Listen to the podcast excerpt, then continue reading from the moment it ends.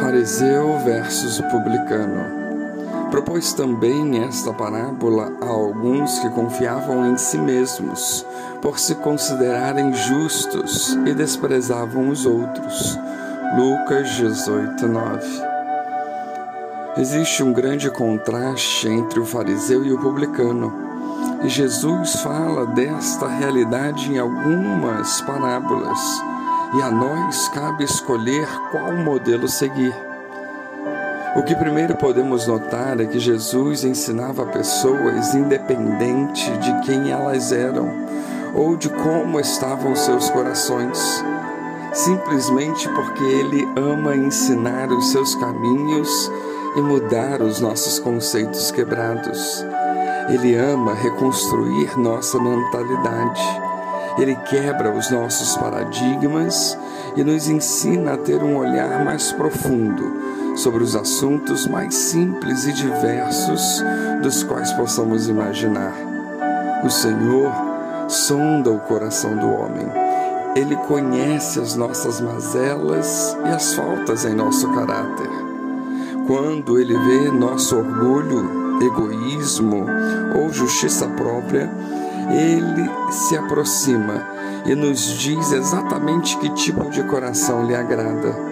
Ele nos conta e espera de nós e como podemos encontrar êxito em nossa vida como filhos de Deus.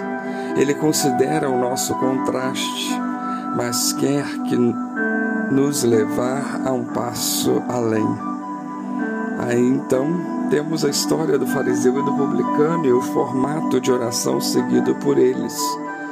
Pensemos que cada um orou segundo os conceitos e a estrutura de pensamento que possuíam. Eles oraram conforme viam a si mesmos e conforme se relacionavam com Deus. O fariseu, posto em pé, orava de si para si mesmo, diz Lucas 18, 11. Isso é bastante interessante, não é? Até a postura corporal do fariseu condizia com suas palavras e o que ele pensava de si próprio. Ele se julgava superior por não ser como os outros, até mesmo como publicano. Ele se julgava superior por cumprir a lei e os ritos religiosos estabelecidos em sua comunidade. Ele se comparou com base em comportamento e concluiu que o seu estado era muito superior ao dos demais homens, roubadores, injustos e adúlteros, e por isso o zeloso fariseu sabia como desprezar o seu próximo. Todos temos que ser gratos pela salvação, mas também temos que guardar os nossos corações e saber que o que recebemos não é pelas nossas ações ou merecimento, mas sim por causa da cruz e do sacrifício remidor de Jesus Cristo. Que nossas orações sigam um modelo de humildade verdadeira, assim como o do publicano, que reconheceu o seu estado de pecado e pediu que a graça de Deus fosse derramada sobre si. Ele reconheceu que Deus poderia ser propício a ele, e era esse o seu clamor. O texto de Lucas 18,13 diz: Mas o publicano ficou à distância, nem ousava olhar para o céu, mas batendo do peito dizia: Deus, tem misericórdia de mim, que sou pecador. Pois, qual é o nosso contraste? Com quem queremos nos parecer. Jesus nos ensina a trocar a roupa de comparação e presunção por um coração cheio de fé e humildade.